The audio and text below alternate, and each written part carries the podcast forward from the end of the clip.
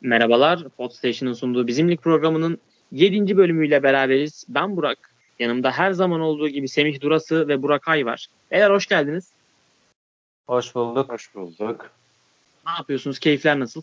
Uzun bir aradan sonra tekrar Süper Lig izledik bugün. E, bugün diyorum e, bu hafta. Evet milli yer arada e, geride kaldı. Bir 3 haftalıkta e, futbolda ligler devam edecek. Sonra yine milli araya gireceğiz. Ama bu 3 haftayı olabildiğince iyi şekilde değerlendirmeye çalışacağız. Abi bu Uluslar Ligi'nden biri bizi kurtarsın ya. 2-3 haftada bir lig duruyor. Zaten evet, fikstür yani,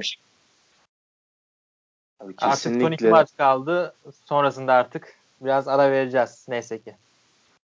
Sonra bir e, ikinci yarıya kadar yok değil mi bir daha? İkinci yarının ortasında var sanırım bir kez daha.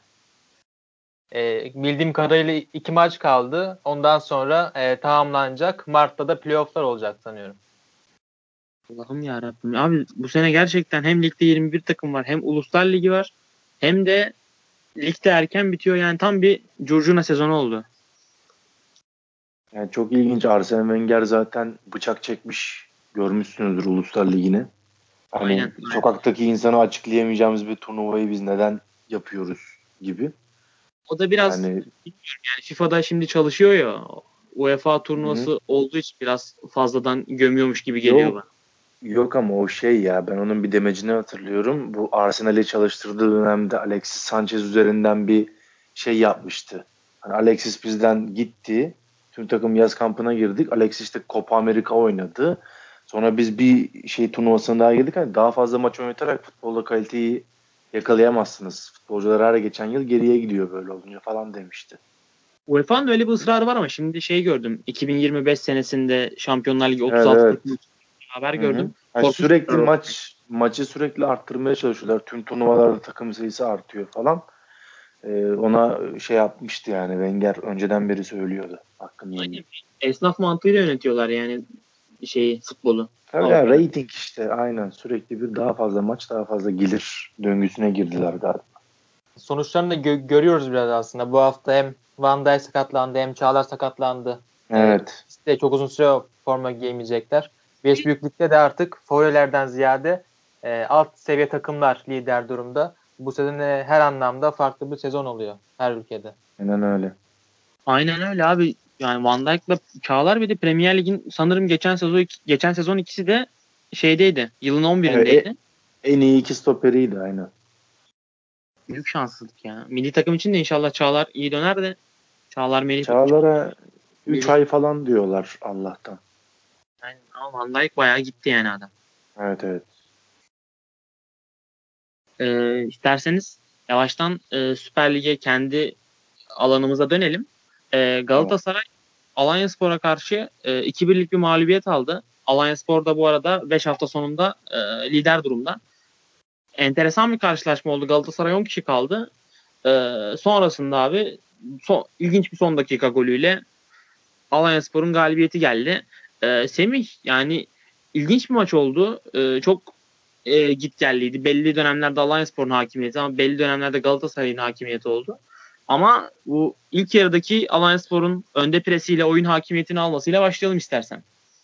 Alanya Spor'un ilk yarı özellikle sol kanattan gelip ikinci bölgede sol kanattan hücumları geliştirip e, üçüncü bölgeye merkezden girdiğini gördük. Babakar'ın e, maruz kaldığı paslar vardı uzun paslarla. Hem Marka hem Etebo bu paslarda çok zorlandılar e, karşı koymakta.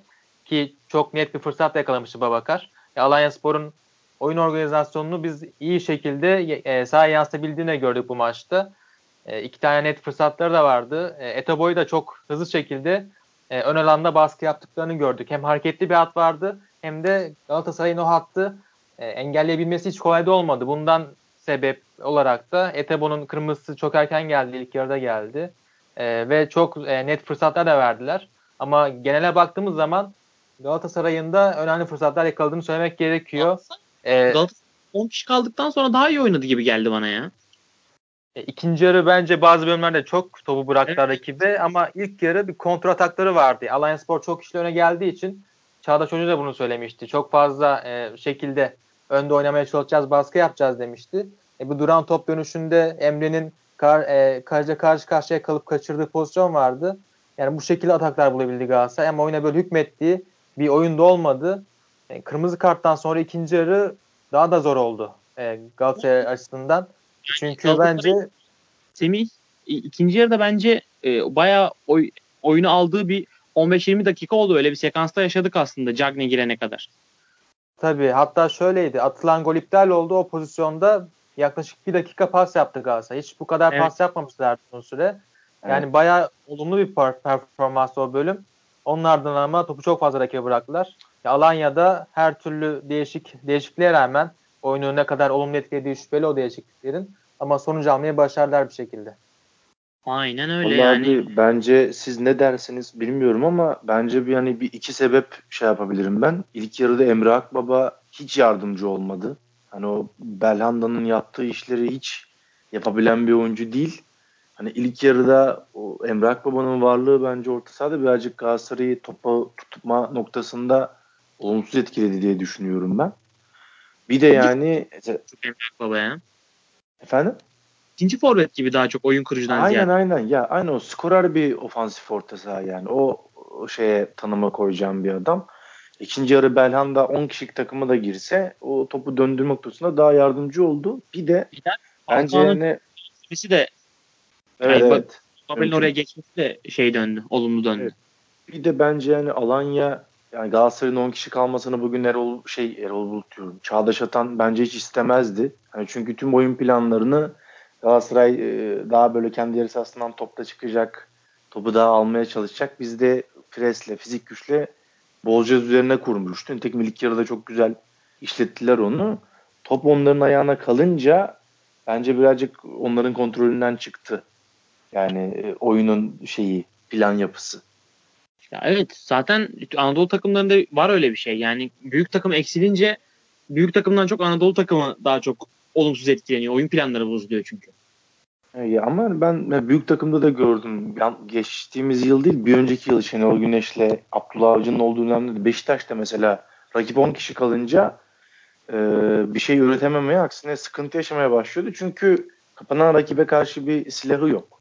Ortada bir maçta da ortada bir oyunda daha çok şey yapıyordu. Biz ne zaman 10 kişi kalsak e, acı çekiyorduk yani. Öyle bir dönem ben de hatırlıyorum. E, şunu da ekleyeyim isterseniz. Ya, Alanya için de bu bayağı önemli bir kazanım oldu. Hem 10 kişi rakibe karşı oynayabilmek, büyük takıma karşı oynamak. Hem de geçen hafta Hatay'a karşı tamamen oyunu do- domine eden bir takım vardı. E, geçtiğimiz hafta oynanan maçta. Top tamamen onlardaydı. Oyunu kendileri yönetmişti. Bunda da ne kadar başarılı olduklarını göstermişlerdi. 6-0 kazanmışlardı. Üst üste iki maç. Bu maçı 45 dakikası, o maçın tamamı biraz daha oyun yönetmeyi öğrenmiş gibi Alanyaspor. Geçen sezon bunun tam tersiydi. Tamamen kontrol odaklı bir takım vardı. Duran toplarla çok fark yaratıyorlardı. Bu sezon hem duran toplarını geliştirdiler biraz da hem de e, topu kendi ayaklarında da nasıl kullanabileceklerini öğreniyorlar bana kalırsa. Baya baya ama bunda da şey ya e, başrolle Salih var yani orta sahada takımın Kesinlikle. ana top yönlendiricisi o ve e, o çıktıktan sonra bence e, oyunu Galatasaray'a verdikleri sekans da o çıktıktan sonra oldu zaten. Efkan Bekiroğlu neredeyse hiç topla buluşmadı. E, Salih orada bayağı bir başrol üstlendi ve yavaş yavaş da üstüne koya koya geliyor yani. 25 yaşından sonra adam süper futbolcusu oldu. Ya ben şuna çok şaşırdım. İlk iki hafta Fatih ile Salih beraber de orta sahada 4-4-2 oynuyordu takım. E, ama diğer haftalarda hoca biraz da Davidson'la e, Bakasetas'ı etkin kullanmak için kendi rollerine kaydırdı onları. İkili bir hat koydu. Siopis koydu. Geçen sene olduğu gibi Siopis oynamaya başladı. E, Fatih'ten de bir anda vazgeçti hoca. Pek şans da tanımıyor. E, ama Fatih de oynatsaydı belki daha farklı şeyler de izleyebilirdik. Salih de bu takımın artık beyni olmuş diyebiliriz. Efecan olsa daha da farklı bir senaryo izleyebilirdik olumlu anlamda. Evet bence. Aynen, ya Salih'te bir şey benim çok e, hoşuma gitmiyor diyeyim. E, yani çok fazla e, nasıl diyeyim hani sezonun pasını atmayı deniyor maç içinde. Yani bunlar evet hani iki kere üç kere denersin ama maç içinde bir 7-8 kere her iki pozisyondan 3 pozisyondan birinde deneyince oyunun akıcılığına da bayağı zarar veriyor Salih. Bilmiyorum siz öyle mi düşünüyorsunuz ama bence Tabii öyle. Her aldığı topta savunma arkasında pas denedi. E, biraz daha takım rakip alana yerleşmişken o ince paslar yerine e, rakibi genişletme yönelik o paslardan yapsa daha faydalı olabilir. Tabii Aynen. ki ama kendi oyunda giderek büyüyor Salih'in. Yani şey pası deniyor böyle 35 yaş üstü e, biri PTT birincilikte futbolcular olur. Orta sahada çok böyle hani pas alayım vereyimden ziyade alır ayağına savunma arkasında uzun top dener. Salih de biraz ona kaçıyor bazen ama genel itibariyle iyi tabi. İyi performans koydu bugün. Ee, şey ne diyorsunuz bu e, Davidson bence bugün e, iyi performans ortaya koydu. Hatta Luyendama'ya karşı da nadiren bir maçta iki, ikili mücadele iki kez kazanan Süper Lig oyuncularından biriydi herhalde. E, kısa boylu bir oyuncu olmasına rağmen yere sağlam basıyor ve e, fiziğini de bayağı iyi kullanıyor. Son dakikada da golü o attı. Son iki maçta dört golü oldu. Bir tane de asist yaptı. Ya bu takım için çok kritik bir transfer diyorduk ama bu kadar etki etmesini kısa vadede bu kadar beklemiyorduk. Aynen bir de Fernandes gitmişken e, çok kilit bir transfer oldu yani.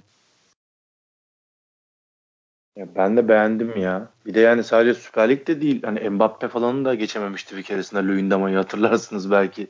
Aynen, Geçen aynen. yıl Şampiyonlar Ligi'nde hani e, ilginç bir oyuncu. Ben abi şey ya bu Alanya'nın ben Alanya'nın sol bekine bayıldım. Yani bayıldım hani şey olarak. insan olarak hani futbolculuğuna değil de abi adamlar bildiğin bir ensakala modeli olmuş orada. Bizden habersiz. Ya belki gitar çalmıyordur bu yani. Ensakaladan tek farkı o bence. Abi Çok... evet şey uzun saçlı siyahi bir sol bek şeyi oturdu aynen, orada. Hani ay, aynen ayarsız yani bir imdadına yetişti Galatasaray yani ömrüm son zamanlarda gördüğüm en ilginç penaltılardan biriydi. Hava evet. topuna çıkarken e, eliyle müdahale etmesi. Ya penaltılar normal eline çarpmayla olur. Elinle eliyle kontrol ederek Evet evet. Yani penaltı düşünen oyuncuyu ilk ya, defa görüyorum uzun zamandır. Özel bir özel bir kişilik ya ben çok evet, keyif geçen, aldım. Mokanjia mıydı? Sezonda Mokanjia. aynen şey vardı. Wellington en fazla penaltı yaptıran defans oyuncusu olmuştu Süper Lig'de geçen sezon. Bu sezonda yine bir benzeri Mubarak galiba olacak gibi gözüküyor. Herhalde. Olabilir abi. Gerçekten. Ee, şey e, ben şeye çok takıldım bu maç ya. Fatih Fatih'in her kornerde e, açılması ve topu alamaması ve sonrasında pozisyonunu kaybedip ceza sahası içine debelenmesi çok can sıkıcıydı bence. Onun duran top zaafından daha önceki programlarda da bahsetmiştik aslında. E, o konuda bayağı zaaf yaratıyor. Bu maçta şeyde de Frikik'te de bence korkunç pozisyon aldı. Frikik'te evet.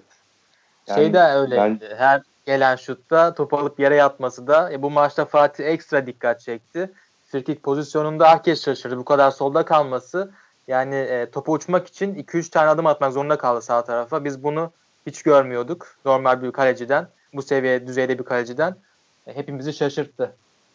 Aynen abi. Bir şey ya bu hani şey konusunda çok hassastı bir de yani kale sahası içerisinde duran top kullanırken yanında kimse olmasın istiyor.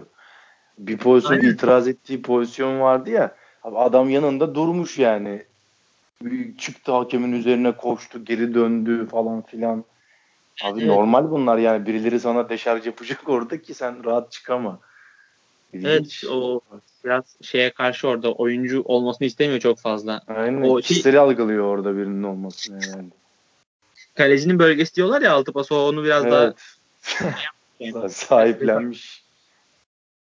Ee, şey e, ama Fatih bu maç yani şey mesela şuradan örnek verebiliriz. Alanya geçen sene arenadaki Galatasaray Alanya Spor maçı vardı. Alanya Spor çok daha fazla pozisyona girmişti o maçta ve çok daha üstün bir oyun oynamıştı bence. Maç 11-11 olmasına rağmen. Muslera mesela o maçı tutmuştu.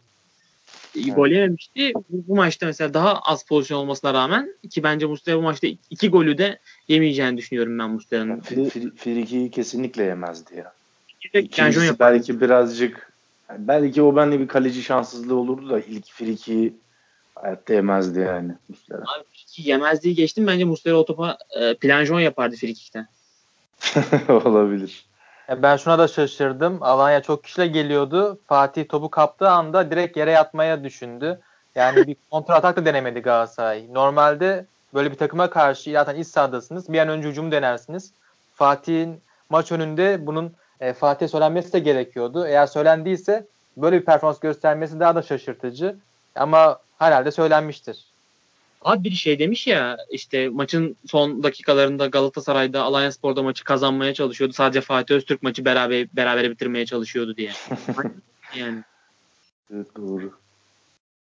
Ee, var mı beyler maçla ilgili eklemek istediğiniz farklı bir konu? Yok ben sadece Galatasaray'ı şanssız buldum. Yani bence hiç fena oynamadılar 10 kişi kaldıktan sonra da yani. Evet. Alanya'yı da e, terste geldiler. Bence yani beraberliği hak etmişti Galatasaray hiç değilse şu maçtan ama yani çirkin bir gol. Ee, hoş bir sonuç oldu Fenerbahçeliler için. Ama ben Galatasaray'ı yine pozitif buldum. Yani 10 kişi kalarak Alanya'ya karşı çok da oyun düzeninden kopuk değil yani. Ben eminim Beşiktaş 11 kişi, Alanya 10 kişi oynasa ikinci yarı Beşiktaş bu kadar iyi oynayamayabilirdi. Asaya kadar sağlam duramayabilirdi yani. Ya Fatih Terim bir de 10 kişi de olsa adam risk alıyor yani bir şekilde ve o risk sonuç vermeye çok yaklaştı aslında. Bugün kaybetmesine rağmen e, Belanda'nın golü eğer elden offside olmasaydı şu anda Twitter'da ve televizyonda deli gibi her yerde Fatih Terim övülüyordu. Ki bence fena iyi bir ikinci tek direktör performansı gösterdi. Bence de. Ya benim için soru işareti olan iki şey vardı. E, bir Emre Kılınç'ın çıkıp Donk'un girmesi biraz soru işaretiydi. Ama Taylan'ı çıkarıp Jack Ney'i soktuğu için orayı biraz dengelemeye çalıştı. E, bu maçtan sonra muhtemelen artık Feguli Belhanda'yı sık sık göreceğiz maçta. Emre hiç beklentileri karşılayamadı Emre Akbaba. Gelecek maçta da Etabon'un olmamasından dolayı ya sanki e, Feguli ve Belhanda'ya mecbur olduğunu biraz da biz gördük Galatasaray'ın. Belhanda girdikten sonra zaten ikinci yarı attığı golde de ihtiyacı fazla Galatasaray'ın. Geçen haftadan dolayı cezalandırdı gibi oldu Fatih Hoca onları. Ama ne kadar da ihtiyacı olduğunu gö- gördük bir kez daha. Aynen. Öyle bir lüksü varmış gibi gözükmüyor ya Feguli ile Belanda'yı cezalandırabilecek. Evet, Bel Belanda'nın Belanda'nın bir 3 yıldır falan ikamesi yok bence Galatasaray'da. Oyuncu tipi itibariyle. Kesinlikle katılıyorum. Ve e, şey bu maçta e, ne diyecektim ben ha şey Babel'i e, yani çok büyük oynama çok iyi şeyler yapmadı ama santrafor performansı olarak Falcao kalsaydı oyunda santrafor olarak Galatasaray bu maçta e, 10 kişi değil 9 kişi oynayacaktı. Babel e, uzun topları falan bayağı iyi indirdi. Zaten o işi kanatta da iyi yapıyordu Babel. Şeyde de e, santraforda da o erken pozisyon alıp vücudunu e, stoperle topun arasına koyup o topu çok iyi alıyor ve oraya takımın yerleşmesini de sağlıyor yani. O işleri iyi yapıyor Babel. Kolay top kaybetmiyor zaten Babel. Evet kesinlikle. Yani Falcao çok eksiltebilirdi takımı gerçekten. Orada doğru bir hamle yaptı bence de Fatih Terim. Abi şeyi düşünüyorum ya. Falcao böyle bazen e, topu sağa çekiyor ve sonrasında çek, geçemiyor ya stoperi. O pozisyonlarda üzülüyor mu acaba? Ya eskiden çok yaptığı bir fake'ti evet. onun ya. Ceza sahası içerisinde. İşte ne bileyim yani. Evet artık yaşının hani fizik olarak mı yapamıyor hani e, bir engel var ortada ama deniyor her seferinde dediğin gibi. Yani üzücü Falcao'nun prime zamanından bugününe görünce. Aynen öyle. Sezonu fena başlamamıştı aslında ama e, şimdi biraz e, düşüşte gözüküyor takımla birlikte ama tabii takımla da alakası var. İsterseniz e, yavaştan Fener Fenerbahçe maçına geçelim.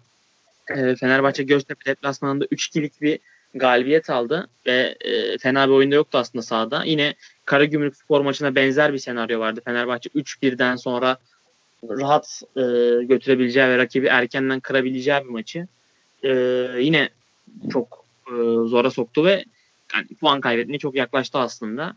E, Semih yani sen bu maçın e, kırılma noktasını nerede görüyorsun? E, Fenerbahçe'de belli bir e, hücum oyununda sanki biraz daha bir e, akışkanlık yavaş yavaş sağlanıyor gibi. Sağlanıyor. Bu maç yine son dakikalar zor geçti ama Fenerbahçe için çok gösterişli maç oldu. Yani niye dersek bu sezonun en fazla şut çekilen maçıydı. En fazla rakip cihaz sahasına girilen maç oldu. En fazla net fırsat yaratılan pozisyona girilen maç oldu. Ve 4.4 gibi çok yüksek bir gol beklentisi de gördük biz. Buna hiç alışkın değiliz uzun zamandır. E Fenerbahçe ikinci yarı özellikle 45-60 arasında bunu da gösterdi bize. Onlar hakkında tek soru işareti bence e, maç berabereyken oyunu çözebilmek, akan oyundan fırsat yaratabilmek. Çünkü öne geçtikleri andan itibaren ne kadar iyi olduklarını biz gördük bu anlamda akan oyunda. Pelkas'ın attığı gol vardı. Samatta SS'e yazılan pozisyonlar vardı. Bir türlü gol olmadı o pozisyonlar. E, de değerlendiremediler. Ama biraz da e, Fenerbahçe'nin geliştiğini görüyoruz. E, bu 5 haftalık dilimde 4 maçta e, Fenerbahçe'nin biraz daha duran toplarla kurtardığını söylüyorduk bu anları. Aldığı galibiyetlerde, beraberliklerde duran toplarda öne çıkan bir takım vardı. akan oyun gelişmediği sürece bu alanı böyle törpülemişlerdi. Bundan sonra ise büyük ihtimalle Fenerbahçe'nin biraz daha akan oyundan gol attığı bir bölüme doğru gidiyoruz. Çünkü elde kadro bunu oynamaya biraz daha alışmış durumda.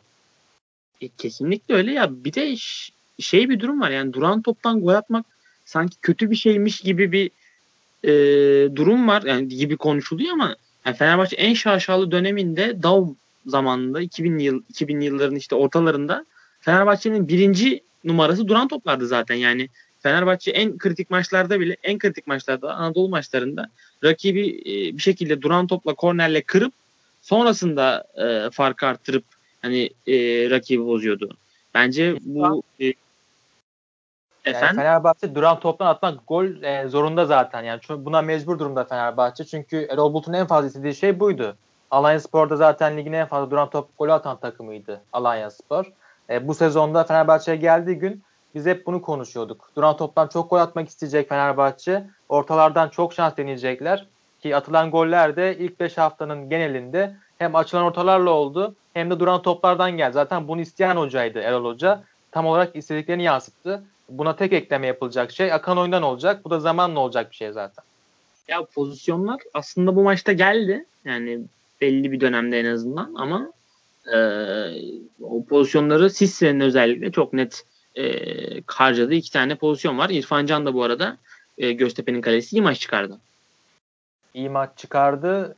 E, bir de şu vardı Fenerbahçe'de aslında. E, Caner Pelkas, Nazım Valencia hatları vardı kanatlarda. Pelkas çok e, değişmeli oynadı. Alanları değiştirdi. Bu hatların uyumsuzluğu çünkü Pelkas'ın ilk maçı, Nazım'ın ilk maçı, Valencia ve hem sağ hem sol kanatta uyumsuzluklar vardı. Ozan'ın soldan her geldiği, destek verdiği atak Caner'in dilinden çok iyi anlıyor çünkü. Caner'in e, yapacağı pasları, yapacağı koşuları çok iyi bilen bir isim Ozan. Her soldan geldiğinde Caner'in paslarında fark yarattı Ozan. Zaten penaltı golünde de Caner'den almıştı pası. E, bu anlamda e, Pelkas biraz daha oynadıkça Caner'le birlikte oyunu gelişecektir. Ozan Caner'in dilinden iyi anladığı için oradan fark yaratmayı başardı. Tabii tabii ya Ozan'ın şey half space yaptığı koşular acayip etkili oldu bu maçta. Yani e, Ozan'ı oraya koşturmak büyük ihtimalle bir plan ve Ozan ne zaman o half space'lere savunmanın e, zayıf bölgesine doğru hücum etse e, Fenerbahçe oradan hep bir şeyler çıkardı. Gol çıkardı, penaltı çıkardı. E, hiçbir şey çıkarmasa bile orada bir karmaşa yarattı. E, bu kesinlikle e, etkili bir plan oldu bu maçta. Tabii ki farklı senaryolarda nasıl olur onu bilmiyoruz. Ama bu maç özelinde Ozan Tufan da Fenerbahçe formasıyla benim hatırladığım en iyi maçlarından birini çıkardı. Ya belki de bu orta sahadan da kaynaklı da olabilir. Ya kendisi çok Bence iyi oynuyor kesinlikle. ama Sosa ve Gustavo diye iki tane inanılmaz bir oyuncu var. Ya Süper Lig'in bence açık ara en iyi ikilisi. İnanılmaz bir yetenek, potansiyeli. Ee, çok iyi oyuncular. Önlerinde Ozan kendini çok rahat hissediyor. Arkayı çünkü düşünmek zorunda kalmıyor. Ya bu anlamda onun da içinden bir artık e, forvet arkası 10 numara bir oyuncu çıkartabilir Fenerbahçe. Bunun üzerinden de gelecek gibi gözüküyor Ozan Tufan. Yani evet. Ben açıkçası Semih'e direkt katılıyorum. Ya bence Ozan Tufan'ın zaten e, en büyük şanssızlığı Fenerbahçe ilk geldiği dönem. Abi şimdi bu adam o kariyer sezonunda Bursa Spor'da işte Belushi ile Bataşa ile e, falan filan oynuyordu. Aynen. Mehmet Topal Joseph ikilisinin yanına geldi. E, öyle bir düzenin içerisinde buldu kendisini. Yani en iyi olduğu meziyetleri hiç yansıtamayacağı düzenlerde oynadı Fenerbahçe'de bence yıllarca. E, şimdi Semih'in dediği gibi arkada çok iyi bir 6 numara Luis Gustavo Sosa o pas dağılımında zaten takımdaki herkesten yük alıyor.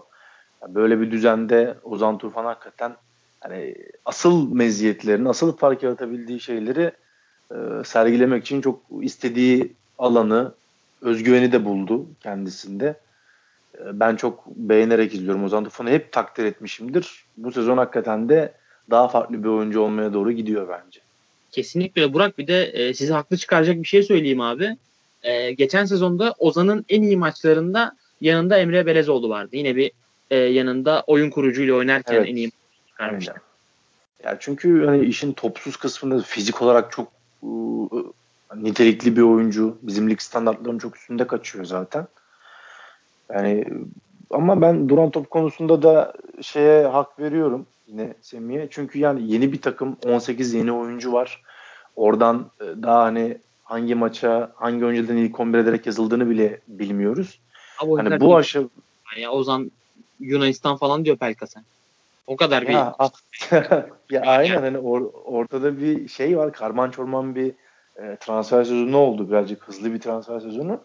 Öyle bir dönemde e, bir oyun oturtana kadar, oyuncular arasında bir oyun ezberi oturtana kadar bir şekilde gol atmak çok önemli bence. Bir şekilde gol atmanın en e, garanti istikrarlı yolu da duran toplar.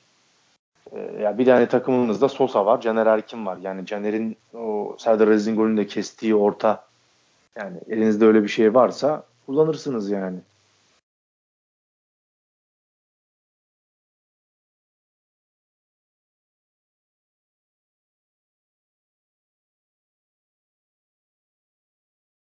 Bu maçta sanıyorum biraz Valencia'nın performansı olumsuz diyebiliriz. E, Burak sen ne dersin o konuda? Abi Valencia bence de ya hani ne sahada tam olarak yapması gerekenden pek emin gözükmüyor. Hani böyle bal, bal yapmayanları tarzı bir performansları var yani geldiğinden beri. Ya ona nasıl bir rol biçilecek? Hani ikinci forvet desem öyle bir net bir bitiriciliği yok. Bir topsuz oyun e, kabiliyeti yok. E, tekrar da... ama dönebilir hoca. Ama şey de gördük biz. Ferdi öne gittikten sonra e, sorumluluk almaya çalıştı ama Ferdi bu sezon henüz şut çekmedi maçlarda. Bu biraz olumsuz nokta onun hakkında. Aşırı bütün ortalarda isabiyetsiz olmuş. E, Ferdi şu anda biraz patlama yapsa direkt o e, formayı alacak gibi gözüküyor. Zaten kendi e, futbola başlarken orijini sağ kanattı. E, ardından 10 e, numaraya ve sol kanada evrilmişti. E, biraz kendini gösterse tekrardan o formayı alabilir gibi. Şu an çünkü müthiş bir takım var. Sosa'dan, Gustavo'dan, Ozan'dan çok iyi beslenir. E, Ferdi de kendini, kendisini bir üst seviyeye çıkartabilir aslında şu an. Bence de bir de hani Ferdi hani ben onun en çok beğendiğim özelliklerinden birisi sen de fark etmişsindir. Hani dar alanda şey olduğunda bir çalım ısrarı yok. Sürekli bir o ikiye birleri alverleri zorlayan bir adam. Hani Fenerbahçe'nin oyunu olgunlaşıp oyunun çoğunu rakip yarı oynayacağı bir döneme geldiğinde Ferdi bence yani o mesafeler daha da kısaldıkça farkını daha çok yaratabilecek bir oyuncu. E, bir de Serdar'ın attığı gol vardı. E, Serdar bu maçta çok dikkat çekti. E, yaptırdığı bir penaltı daha vardı. E, Serdar normalde devre e, pardon bu transfer döneminde gönderilmek isteyen adamdı. Evet Ama son gün gidecek. Evet gönderilemeyince artık e, Lemos'un da kırmızı kartı bile eksikliğinde üçüncü adam rolü olarak evet, ilk 11'e giriş yaptı. Ya bence çok fazla değersizleştirilmişti. Çünkü Sadık arasında uçurum var bence. Serdar çok daha iyi bir oyuncu. Onu geri kazanmak gerekiyor. Bu maçta bence her ne kadar penaltı yapsa bile bence tartışılır bir karardı. İhtiyacı bence var Fenerbahçe Serdar'a. Ya bence bir de penaltı konusunda kesinlikle katılıyorum. Ya bu kadar temasa oyunun içinden aldıkça bence bu sürekli penaltı görmeye devam edeceğiz biz.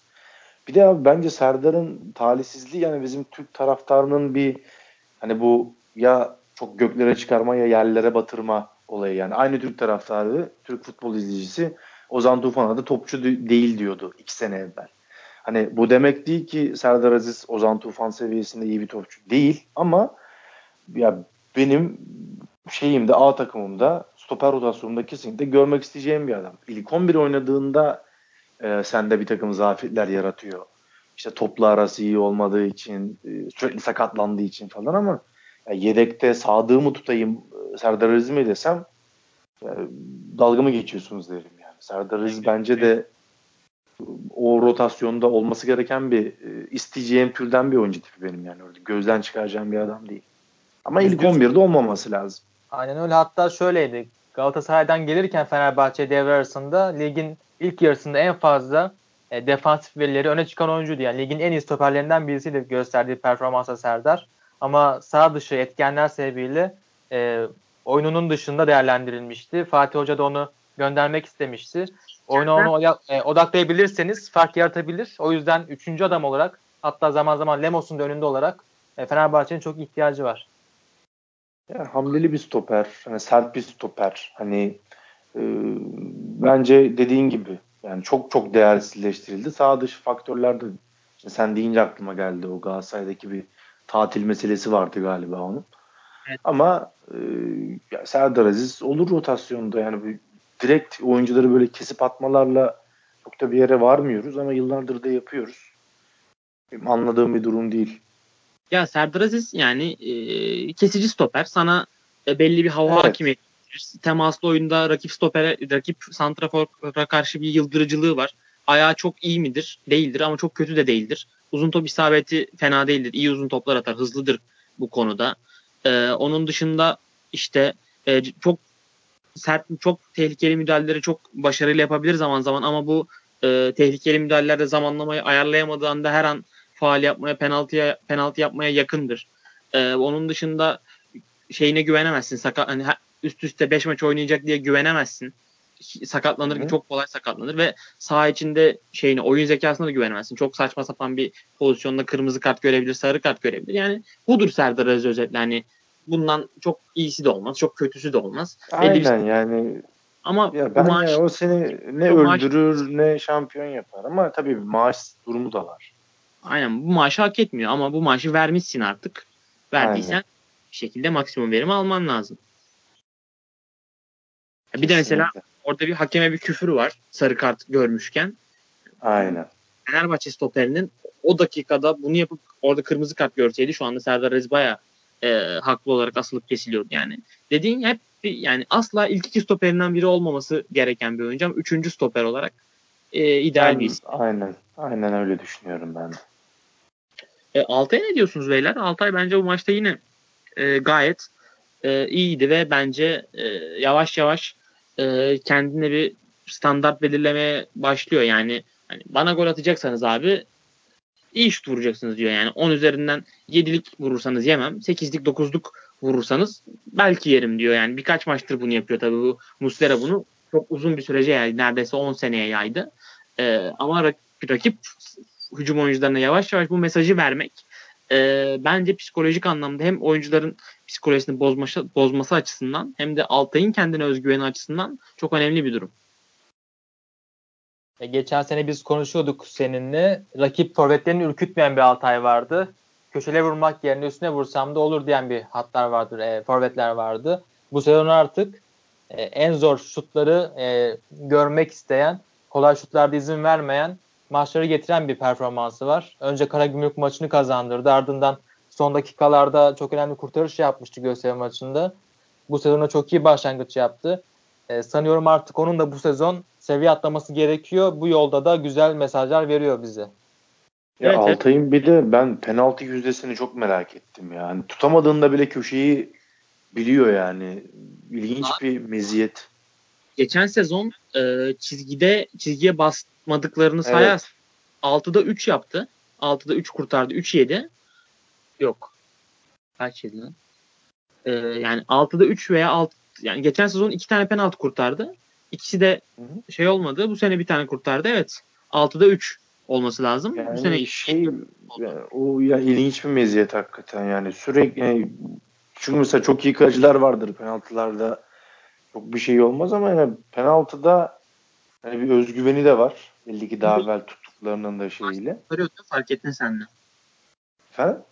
Bu maçta kurtarıyordu az kalsın değil mi? Fark ettin Aynen sen. aynen. Aynen aynen yani bir, bir birkaç santimle kaçırdı topu yani yine. Bayağı.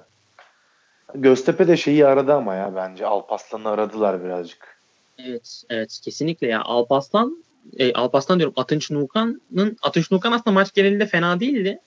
Ama Evet evet ama yani o kornerde abi yani bir abi bir metreye daha mı ihtiyacım var ya? Yani ve 1.96 bir stoper olarak artık yani senin e, üstüne hani böyle çizeceğimiz atın çama topu vermezi e, dedirt bari bize. Yani, e, çok Onu ilginç. Yani Serdar'la hani vururken aralarında böyle bir bir metre falan da yok. Hani böyle mesafeden kaçırdı diyeceğim. Bildiğin yanlış mı sıçradı artık? Zamanlamayı mı yanlış yaptı bilmiyorum. yanlış. Konsantrasyonu kaybetti anlık. Kaçırdı adamı. Çok ilginç ya. Ya peki e, Göztepe tarafından bakarsak fena bir Gilerme performansı yoktu. Ben Gilerme'yi beğendim. Bu Trabzonspor'dan geldikten sonra bir üstündeki kiripası atmış bir kendine gelmiş gözüktü. E, etkiliydi. E, sorumluluk da aldı. İki tane de bir penaltıdan gol attı. Ben onu beğendim ve e, sol kanada geçtikten sonra da Halil'i çok beğendim Göztepe'de ve Halil e, yavaş yavaş abi bu pırpır kanat oyuncusundan e, oldukça doğru ceza sahasına girişler yapan, gole gitgide yakınlaşan, e, toplam gol katkısı 10'u 15'i bulabilecek bir kanat oyuncusuna dönüşmeye başlıyor bence ve yaşı da henüz 26. Yani üst seviyeye çıkabilmesi için de bunları artık öğrenmesi gerekiyordu, mecburdu. E, benzer örnekleri biz biliyoruz. Bir türlü üst seviyeye geçemeyen oyuncular. Ama Halil artık bunu sanki başarabilecek gibi gözüküyor. Kendini geliştirmek için çok çaba sarf ediyor. E, Gilerme'de böyle bir fizikli Fenerbahçe'ye karşı 17-13 çok iyi bir e, ikili mücadele kazanma başarısı göstermiş. Attığı goller de e, doğru zamanda doğru yerdeydi. Diğeri de penaltıydı. E, gayet iyi bir performans ortaya koydu. E, Göztepe'de bu maçta Alparslan olsa belki defansif olarak daha iyi olabilirlerdi. E, ama önemli bir eksikleri vardı. Ama takım anlamında onlar e, bu sezon biraz iki farklı şey yaşıyorlar. İç sahalarda daha iyiler hücumda, deplasmanlarda çok zayıflar. Sanıyorum iki maçta deplasmanda toplam e, bir ya da iki isabet şut çekebilmişlerdi. İç sahada daha farklı bir durumdalar. Onların biraz da oyunu toparlaması gerekiyor. İki farklı e, anlayışta olmak yerine her yerde aynı oynamaları gerekiyor. E, bu anlamda sanıyorum onların da artık e, çok e, hücum anlamında daha iyi bitiriciye ihtiyaçları var. Bir türlü o nokta atışı transfer gelmedi. E, geçen sezon yaşanan problem vardı. Bir türlü goller atılamıyordu. E, şu anda adını unuttum. Çok değerli bir golcü de gelmişti Göztepe'ye. Kamili Bilsek. Evet kesinlikle çok iyi forvetti ama burada olmadı. İdeye de şu anda gol yükü yüklenemiyor. O golleri atamıyor. E, onu bir an önce çözmeleri gerekiyor. Çünkü Gülerme zaten çok gol atan bir isim değil. Halil de artık bir yere kadar. Yani bu takıma daha fazla skor katkısı yapacak ihtiyaç var sahada. E, İdeye de öyle çok gole yakın bir futbolcuymuş. Gole yakın bir evet, insan. Evet o Alak. Cameron Jerome gibi tarzı. Çalışkan forvet modelinden bir adam ya İdeye Brown'da. Öyle şey bir oyuncu değil. Aynen golü öyle şey de öyle değil. E, aldıkları Şerif Endia'ya de e, o tipte bir adam değil. O da e, siyahi Umut Bulut gibi çok böyle çalışan basan bir adam. E, ikisi de e, Göztepe yani Göztepe zaten bir Dembaba'yı buldular. Onun dışında ısrarla e, Yahovic gittiğinden beri şey forvet bulmuyorlar. Golcü forvet almıyorlar ısrarla yani gol atabilen gol gol, gol yani sahadaki birinci amacı gol atmak olan bir forvet almıyorlar ısrarla. Evet. Takıma tam bir Stanku ve Sisli ihtiyacı var aslında. İkisinden biri alınabilseydi bence çok daha iyi olurdu. Her, her sezon çünkü onlar hakkında e, nasıl gol problemlerini çözecekler diye düşünüyoruz. Takım olarak katkı vermeye çalışıyorlar. Bu sezonda öyle geçecek gibi. Sisse yürü, yürümek Göztepe için çok mantıklı olurmuş. Çünkü Sisse bütün transfer dönemi boştu ve yani Fenerbahçe çok transfer döneminin çok sonunda aldı onu. Ee, Sisse Göztepe e, eşleşmesi bayağı e, fark yaratırmış aslında.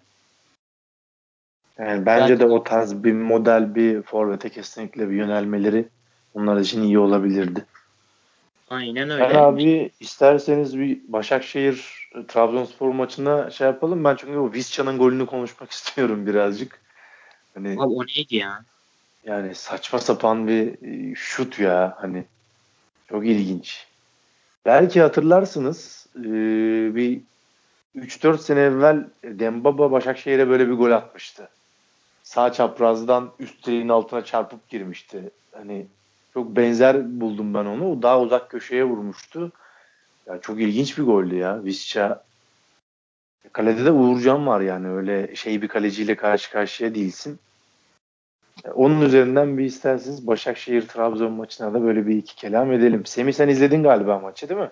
Ya Vitcan'ın attığı gol sanki 5 haftanın patlaması gibiydi. Çünkü 5 haftadır gol atamıyor Başakşehir. E, pardon 4 maçtır gol atamıyorlardı. Ya çok gariptir. Ligin en fazla şut çeken takımıydı Başakşehir ama buna rağmen golleri yoktu. Maç öncesi 67 olması lazım şutlarının. Buna rağmen gol bulamıyorlardı. Bu maçtan patlama maçıydı normalde. Biz öyle bekliyorduk. Goller atmasını bekliyordum ben Başakşehir'in. Öyle de oldu. Ya çünkü Trabzonspor'da çok eksik vardı. Ya orta alan üçlünüzün ikisi Kamil Ahmet Çörekçi ile Sefa Kınalı'ydı bu maçta. Çok e, gerçekten de vasat bir orta alan vardı. Flavio'nun kırmızı görmesi sürekli. E, Ekuba'nın da Covid-19 testinin pozitif çıkması geçmiş olsun ona da. Baker'a çok yük bindi bu maçta. Baker'da yani önceden de konuşuyorduk biz. Geriden oyun kurmakta çok uzman bir isim değil. E, rakip alana geçtikten sonra ona topu verip e, biraz yaratmasını beklemek daha mantıklı. Ama Baker'ın da oyunu kurmak istemesi, mecbur kalması ve öne, e, önde direkt baskı yapılınca ona e, İrfan'ın attığı gol de böyle gelmişti. Çok zorlandı Trabzonspor orta sahası. Hatta Rafael'i kullandı e, Okan Hoca. Rafael'in de 265 maçlık kariyerinin ilk orta saha performansıydı. Buna rağmen hiç sırıtmadı, enerji kattı. E, orta alan maçı biraz belirledi diyebiliriz. Ya abi bir de Trabzonspor yönetiminin bir durup düşünmesi lazım. Geçen yılın bu haftalarında e, Obi Mikel Sosa ile oynuyorlardı değil mi orta sahada? Tabii tabii. Evet. Hani oradan bu noktaya gelmek yani Ahmet Ağaoğlu şampiyonluk açıklamaları yapmadan evvel hani bu gidenlerin yeri neden e, şey şekilde asla dolmuyor onu bir konuşması lazım bence. Ya da dolmuyorsa da onun ona göre konuşması lazım. Aynen. Doldurmamışsındır. Maliyetsiz oyuncular almışsındır. Biz yeniden yapılanıyoruz. Hani yeni bir e, Abdülkadir'i satacağız, Uğurcan'ı satacağız. Biz böyle devam edeceğiz dersin ama şey deyince hafta içi biz şampiyonluğun en büyük adayız deyince şey tutmuyor yani. Demeçle e, yapılan birbirini tutmuyor bu sefer.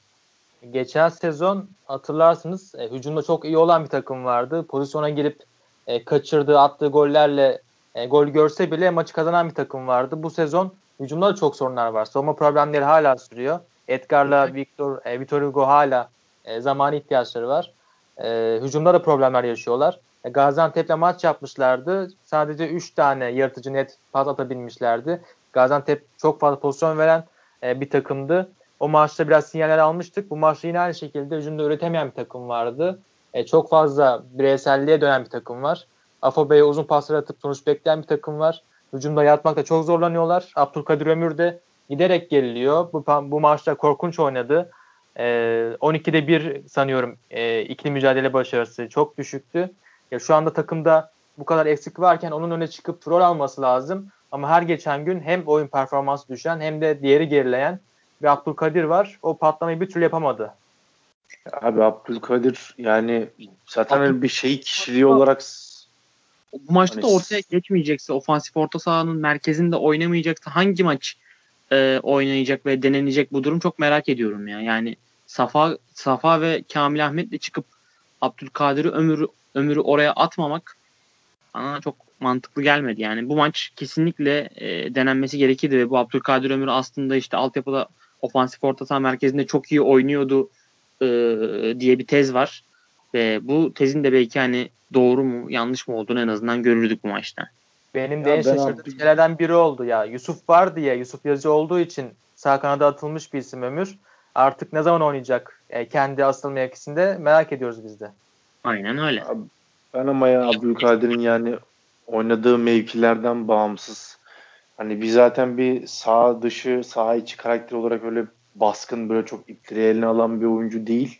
Yok, bir de abi yani şimdi az evvel verilen istatistikken 12'de bir ikili mücadele yani sen oyun tarzı itibariyle ve fizik yapısı itibariyle fiziken en hazır olmaya muhtaç oyuncu sensin. Yani şimdi bugün Alanya Spor'un sol kanadından bahsettik. O Luyendama'ya kalça malça koyuyor. Hani e, senin yani bu kadar toplu aşırı neşir bir oyun stiline sahipken bu kadar önemli meziyetlerin varken abi ya birisi spor salonuna yazırırsın ya şu çocuğu. Hani Aynen ya. Nereye kadar? Çok ilginç.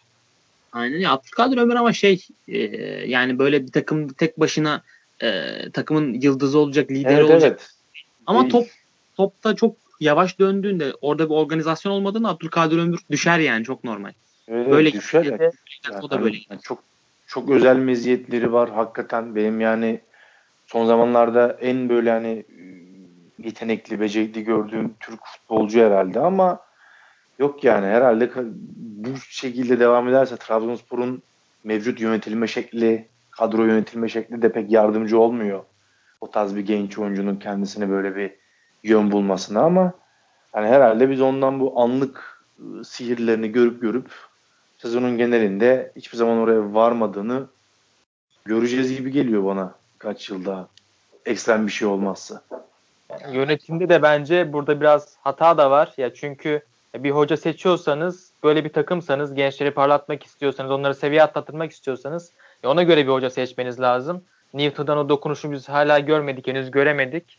E, bu takımda da Newton'a Newton'dan bir dokunuş görmeden Newton'a bir dokunuş görebiliriz gibi geliyor bence yakın zamanda.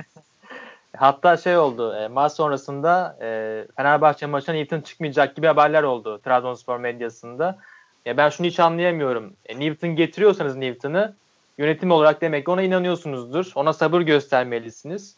Yani çünkü e, demek ki ona e, getiriyorsanız görevi onda bir ışık gördünüz. Ama bunun tam tersi e, ne oyunu oturtmasına izin veriyorsanız e, ne veriyorsunuz ne de ona güveniyorsunuz ne arkasında duruyorsunuz. Ya bence ilk günden beri bu hikaye olumsuz sonuçlanacaktı. Ama onu getiriyorsanız da biz şampiyon olacağız demek yerine hocamıza güveniyoruz, bize izin verin. E, Trabzonspor çok da iyi yere gelecek demeniz lazım. Ama geldiği günden beri hep aynı şeyler söylüyor Trabzonspor'da. Ya, Newton'un gelme sebebi bence ben hep bunu düşünüyorum. E, Alanya, Alanya Spor'u yenmeselerdi, o Türkiye Kupası gelmeseydi getirilmeyecekti. Kupa getirince evet. getirildi. Tam bir Türkiye klasiği yani. E, geçtiğimiz sezon Ünal Hoca sonrası Hüseyin Hoca'nın gelmesi, e, Hüseyin Hoca sonrasında Newton'un gelmesi sanki biz işleyen bir çark varmış havası verildi. Ama ben buna da katılmıyorum. Ya takımda soğuma alarm veriyor geçen sene ve takımdaki bireysel performanslar da yükselmiyor. E, Sörloth gibi isimler kendilerini kanıtladılar geçen sezon ama Ömür gibi isimler daha da geriye gittiler. Hep aynı seviyedeler. Ama e, takımda hem savunma problemleri var bu sezonda hem bireysel hem de hücumda problemler var. İkisi birden var. Bu oyun planı da gelişmediğini biz görüyoruz. Yani işleyen bir sistemden ziyade bence artık güçleri elde tutma çabasıydı e, Trabzonspor yönetiminin. Bu çabada sürüyor. Newton sonrasında onun yardımcısı mı gelecek? Ki e, gelirse ne olur bilmiyorum.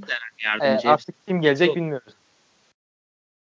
Şey abi ben Newton'ın başarılı olmasını istiyorum çünkü e, Abdullah Avcı Bein Sport'a bayağı iyi konuşuyor. Yani o Hı. oyunla ilgili falan analizleri çok hoşuma gidiyor. Eğer Newton başarısı olacaksa olursa Abdullah Avcı oradan ayrılacak gibi duruyor. E, o da biraz e, zarar verecek çünkü televizyonda şu anda oyunun iç kısmını o man şey kısmını mutfak kısmını en iyi açıklayan isim bence Abdullah Avcı. Onu televizyondan bu kadar hızlı kaybetmek üzücü olur ve Trabzonspor'la Abdullah Avcı da eğer böyle birliktelik olursa hani bir araya gelmemesi gereken dünya üzerindeki ilk üç e, ikiliden biri falan bence. Ya Abdullah Avcı bence orada hata yaptı. E, Beşiktaş'a geldiği zaman kendi kredi istememişti. Yani ama en fazla kredi gereken isimlerden birisi. E, onun bir oyun felsefesini biz Başakşehir'de gördük ne kadar uzun sürüyor e, oturtması. Aynı şekilde bu yıl heba etmeleri gerekiyor. Ama Süper Lig'de en az sabır gösterecek takım camiası taraftarı Trabzonspor. Ki zaten e, Abdullah Hoca'nın istediği oyuncular olmadığı için Diabate gibi isimler, onun tarzında isimler olmadığı için e, tamamen e, soru işareti olur bir hikaye.